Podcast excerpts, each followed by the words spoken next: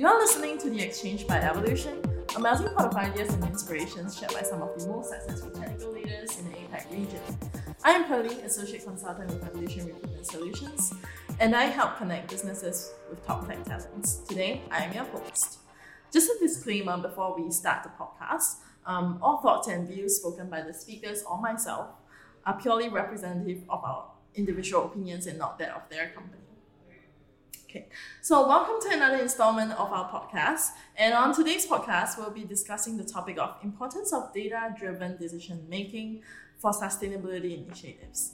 I'm delighted to be joined by our esteemed speakers, Gustavo, uh, Regional Director Solutions and Tech at Google, and Prerit, Head of Applied Analytics at DHL. So, for starters, Gustavo, would you like to introduce yourself and your background? Sure, thanks for having me. Um, my name is Gustavo Fuchs. I lead our technology team for Google Cloud in Asia Pacific. Mm. Uh, we have different practices uh, within the technology team, and data is one of our most important practices. So we help customers in different uh, areas such as database management, analytics, and AI, which. I know is a very, very important topic. Mm. And sustainability is all about data.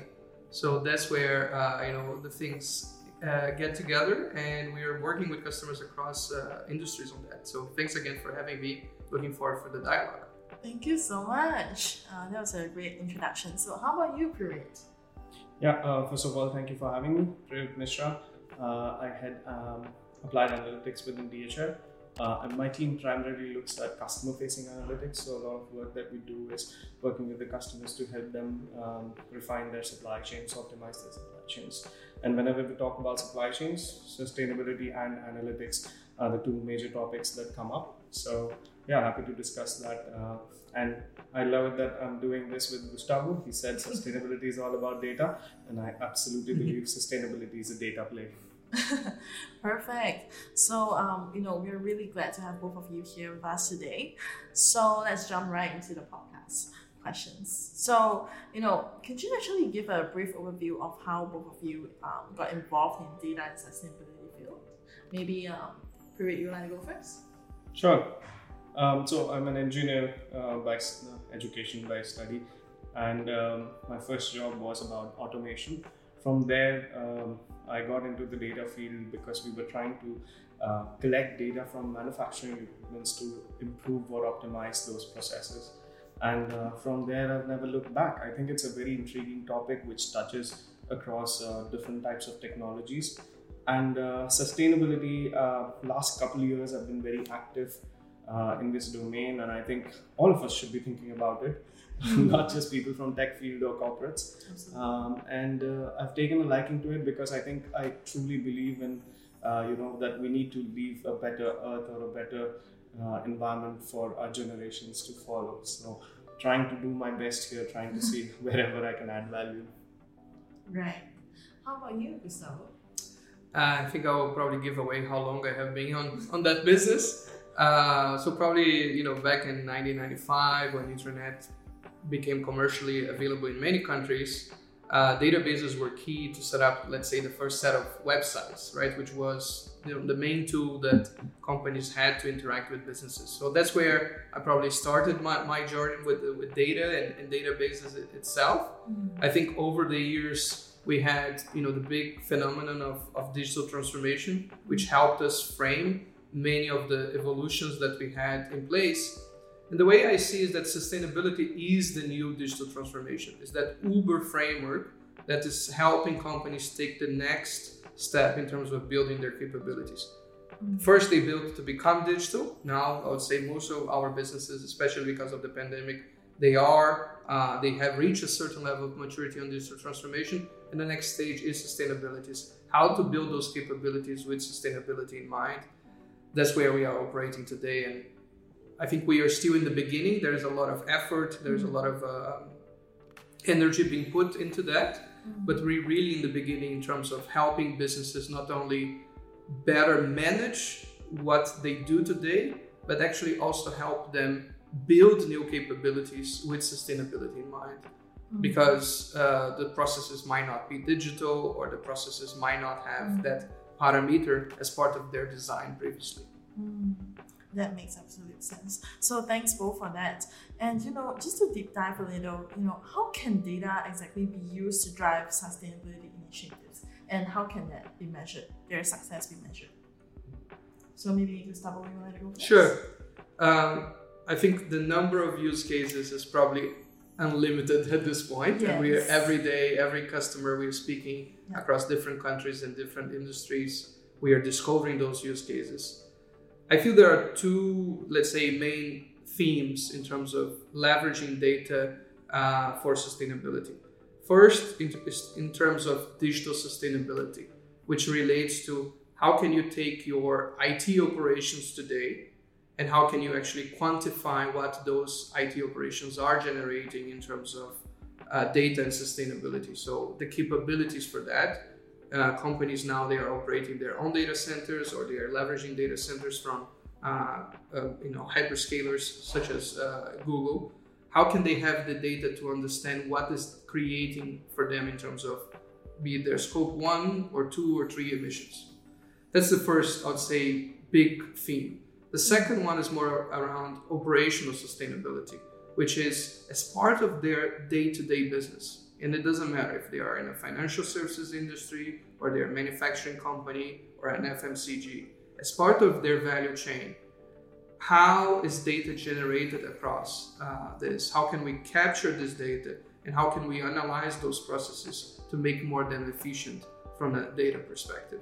Those are the two main pillars. Now, the use cases on that are completely unlimited, and I think what we're trying to do is to create the most common parameters to help customers exchange ideas and probably bring experiences from one industry to another.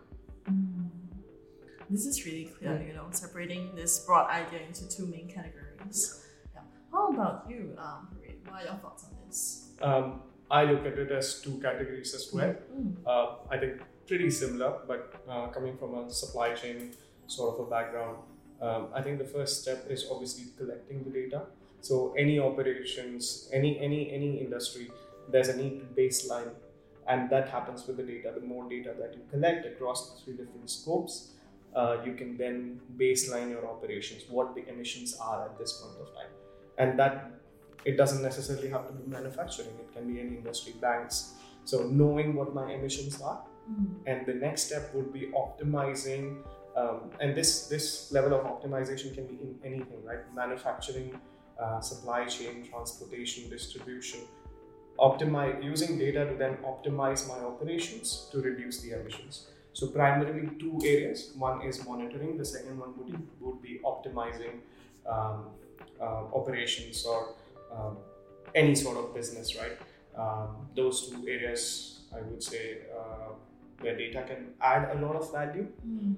Um, but then again, um, like Gustavo said, the use cases are unlimited, and each and every aspect that we start looking at and exploring, um, you can just keep going in further. Mm. Um, and several examples from different industries, right?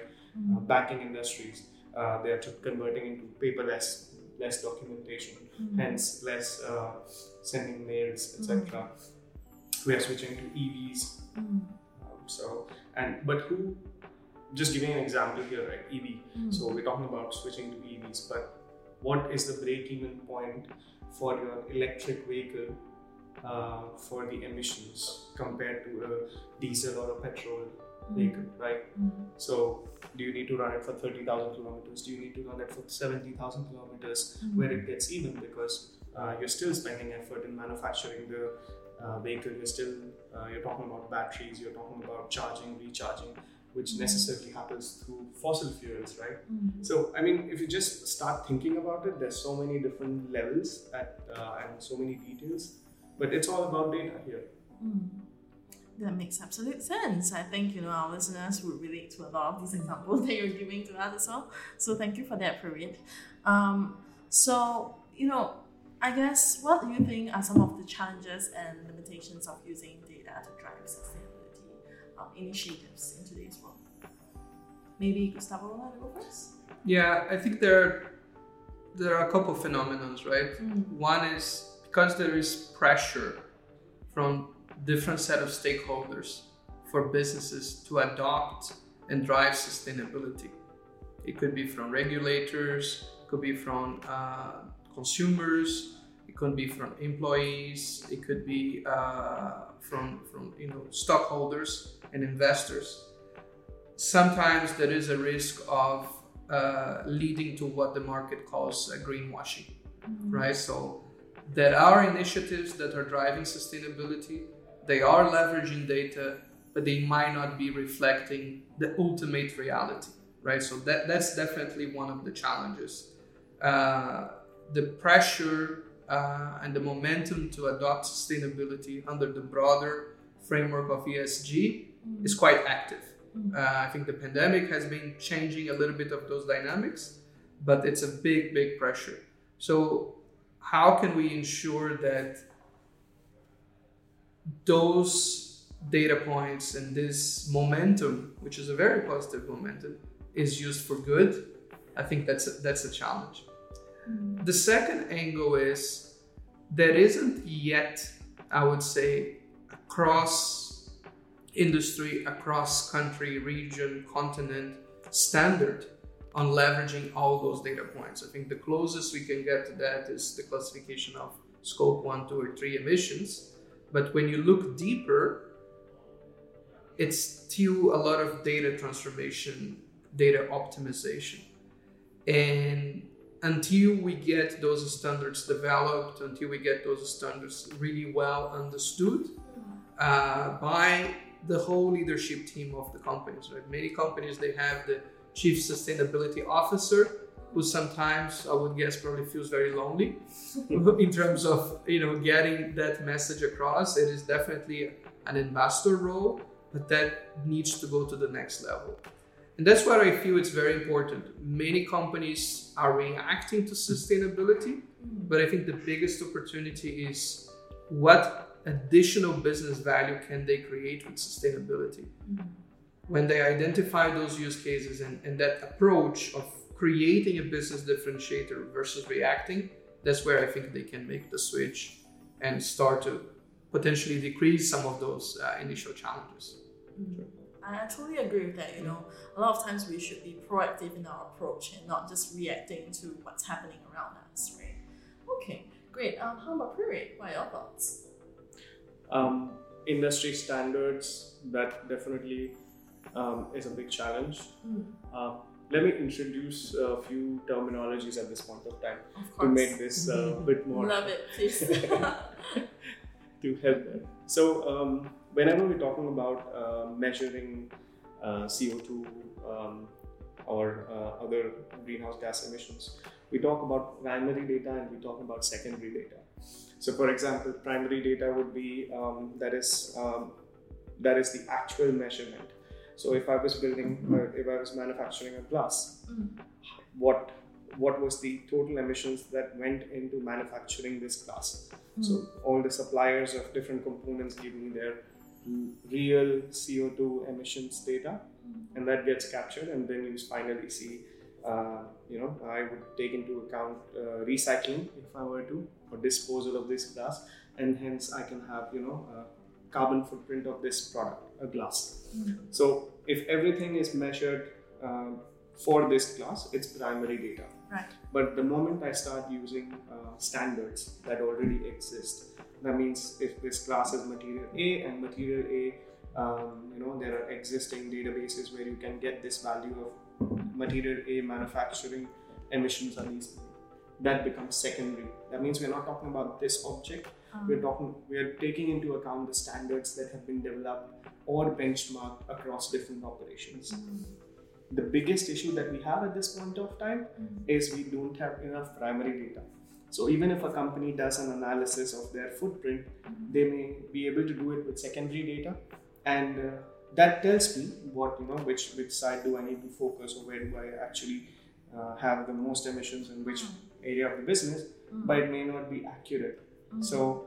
Um, that I think is one of the bigger issues that we need to figure out. How do we use mm-hmm. primary data? And that is not just a data problem, actually. Uh, we don't even know how to measure a lot of these things. There may or may not be devices that are ready uh, for measuring. uh, whenever we're talking about suppliers, especially small suppliers, Mm. they may not be at a IT uh, level where they can actually measure it, Mm. or they may not have enough funding to do this. So you know, um, so it's it stems from the data collection issue, but it actually has a lot of different dimensions if you go deeper into it. So I would say that is one of the bigger issues that people are saying this is my emissions, but how far it is in reality, we don't know actually. Mm. Um, the other thing, industry standard plays uh, such a big part. I mean, if I'm company A and uh, you know uh, company B has the same supplier, if I'm asking them uh, for CO2 data in a particular format, and company B asks in a different format, that becomes a big issue for this particular supplier, Mm. which may be a small supplier. And we're talking about tier two, tier three suppliers, which may get even smaller, right? Mm. in terms of how they operate. So, not having a standard uh, to actually communicate Mhm. across different organizations, Right. that is a big challenge, which, like Gustavo said, Mm. needs to be fixed by a lot of large organizations, Mhm. probably some public bodies coming in and sorting this out. Mm. So, I, I, I see that as the major um, challenge to get started on this journey of data and sustainability. Right. Mm. So thank you both for sharing, you know, all the challenges that there are. So obviously these are all really valid. And what do you think are some ways to mitigate these challenges or overcome it in the long run? Any ideas off the top of your head, maybe? I, th- I feel governments and regulators play a, a big role here. Mm. If you look uh, throughout Europe, um, some countries like Australia, New Zealand, where governments are taking the first step and they are driving the regulatory need for big companies to, to have those uh, this type of measurement. They drive throughout the value chain through small suppliers. They set the tone Mm. right? So when when there is a, a, a regulatory, a, a government drive in terms of decreasing emissions uh, and, and and really operating in a sustainable way, I Mm. think they they provide that that really guidance throughout the industry. Probably what we need more is companies that operate across different, um, let's say, geographies, where um, that particular country might not be yet uh, with the tone at the top. Mm.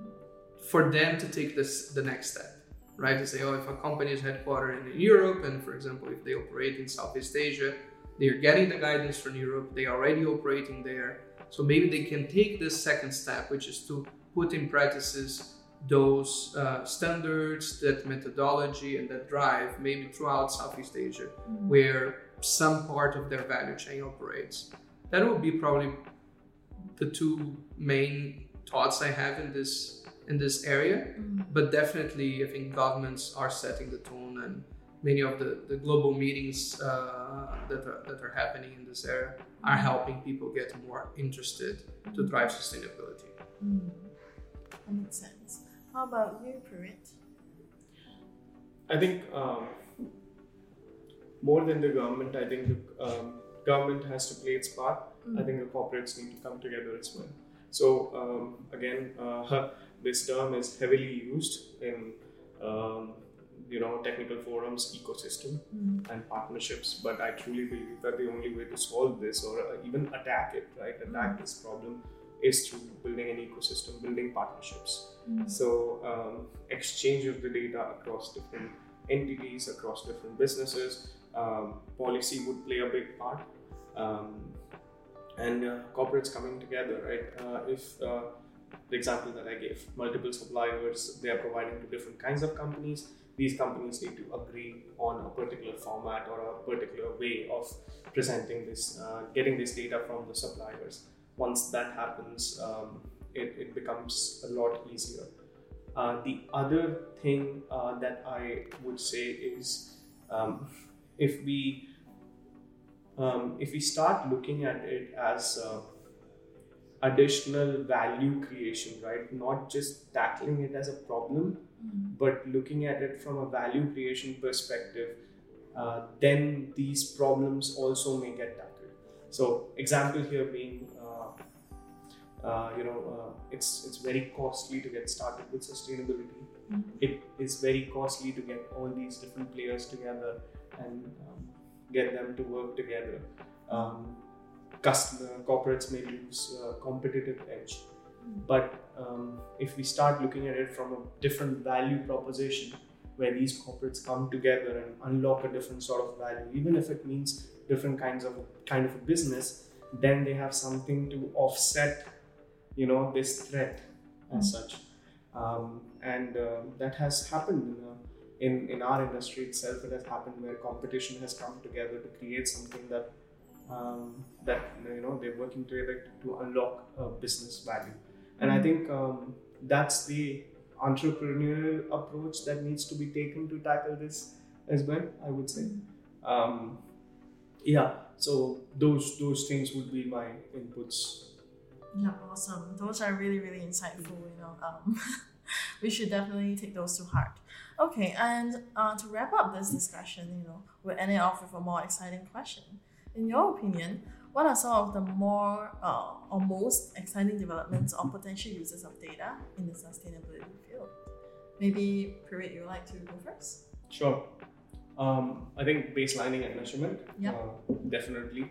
Um, there are lots of startups, there are lots of organ- corporates that are doing it themselves, Mm. but there are lots of startups here um, that are playing in this area of carbon monitoring and baselining. Um, I think the other uh, thing, which is not directly collect, uh, connected to data, is um, an area where we talk about offsets. You know, uh, there's green carbon, there's blue carbon, but accurate methods are required or accurate solutions are required to measure um, these solutions, right? If if car, if the soil is actually retaining carbon and for how long, and uh, you know, uh, when we say it is for 20 credits, does it actually stay as 20 credits?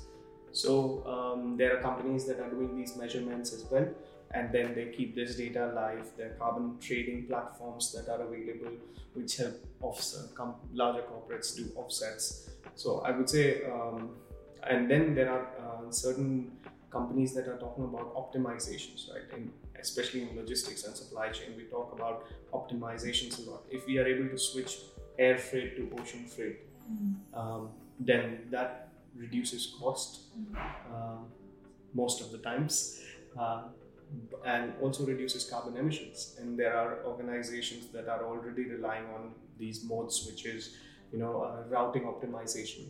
So you know if I can do the picks and collections uh, in the most optimized way, that my timing is the shortest. And if we in the future if we switch to electric vehicles, then where are the battery charging stations and is my route optimized completely according to this? Uh, we talk about consolidating orders, so optimizing what goes on, on in a truck or a container as well as on the plane.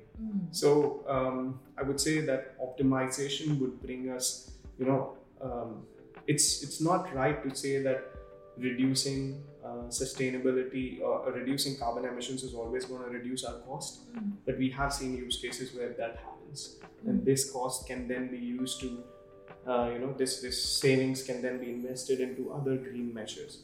So I would say definitely optimization space, measuring space. I do believe that uh, we need standards, and within that, the carbon trading, carbon offset measurement, these would play a big part as well. And this is where I see heavily uh, the use of data very heavy. Awesome. So we have um, baselining, um, carbon trading, as well as um, optimization. So for Gustavo, what do you think are some of the future developments? There are two things I'm very excited about. So Right. maybe I can hold it on that. I think, you know, everything we talked about, it's all about, let's say, data that our businesses produce. Right. And then, of course, we are channeling, we are designing, transforming, and optimizing this data towards sustainability. That is an, an additional parameter, which for me it's a game changer. That historically has been very much uh, restricted to NGOs, researchers, governments, which is to use geospatial data towards sustainability. Right? I know there's a lot of discussion on things in the sky, and we do have a lot of satellites that capture Earth data over time, right? And those capabilities, uh, which we use as consumers, be it for you know Google Earth or, or, or Maps, they're now available uh, since mid last year to commercial uh, institutions, to businesses, to leverage this and actually augment this to their value chains. So if I pick an example, for example, uh, like an FMCG company that maybe operates across the world and has, let's say, palm plantations in Indonesia, they can you know attest that the, the palm they are sourcing for their products, s- sustainable products, is being sourced in a sustainable way. And this data is being it's a real data, right? Yeah. It's being captured from up in the sky uh, in terms of you know how the reforestation and how sustainable that is. So that for me is a very exciting development, and I think we're really just scratching the surface. The second one, and you know, to according to Prerit's comment, ecosystem, right? So Google has uh, and builds many technologies, but I think our biggest job is to build ecosystems. And although we do have some of the propositions ourselves, we have a big network of partners. So last uh, late last year, we announced a, a marketplace for sustainability partners that companies like DHL, companies that are very focused on a specific uh, segment of the business, be it logistics or value chains, supply chains, they can come and provide their solutions across the globe, right? So it, it really enables you know local partners, regional partners, global partners to go and provide those perspectives. Uh, we have a company, for example, that's headquartered in Australia, providing those solutions around climate risk and resilience across the globe. So those are the two areas I feel more excited about uh, currently because there is unlimited potential to you know reach and help many many businesses across the world. Right. Wow, I couldn't hold my excitement as well. I feel so educated today. Thank you both. Okay, so um, all right, we'll leave it here today as that's all the time that we have. And I would like to take this opportunity to thank both speakers once again for providing your knowledge and insights to the topic. And thank you everyone for listening. I'll see you guys next time. Goodbye.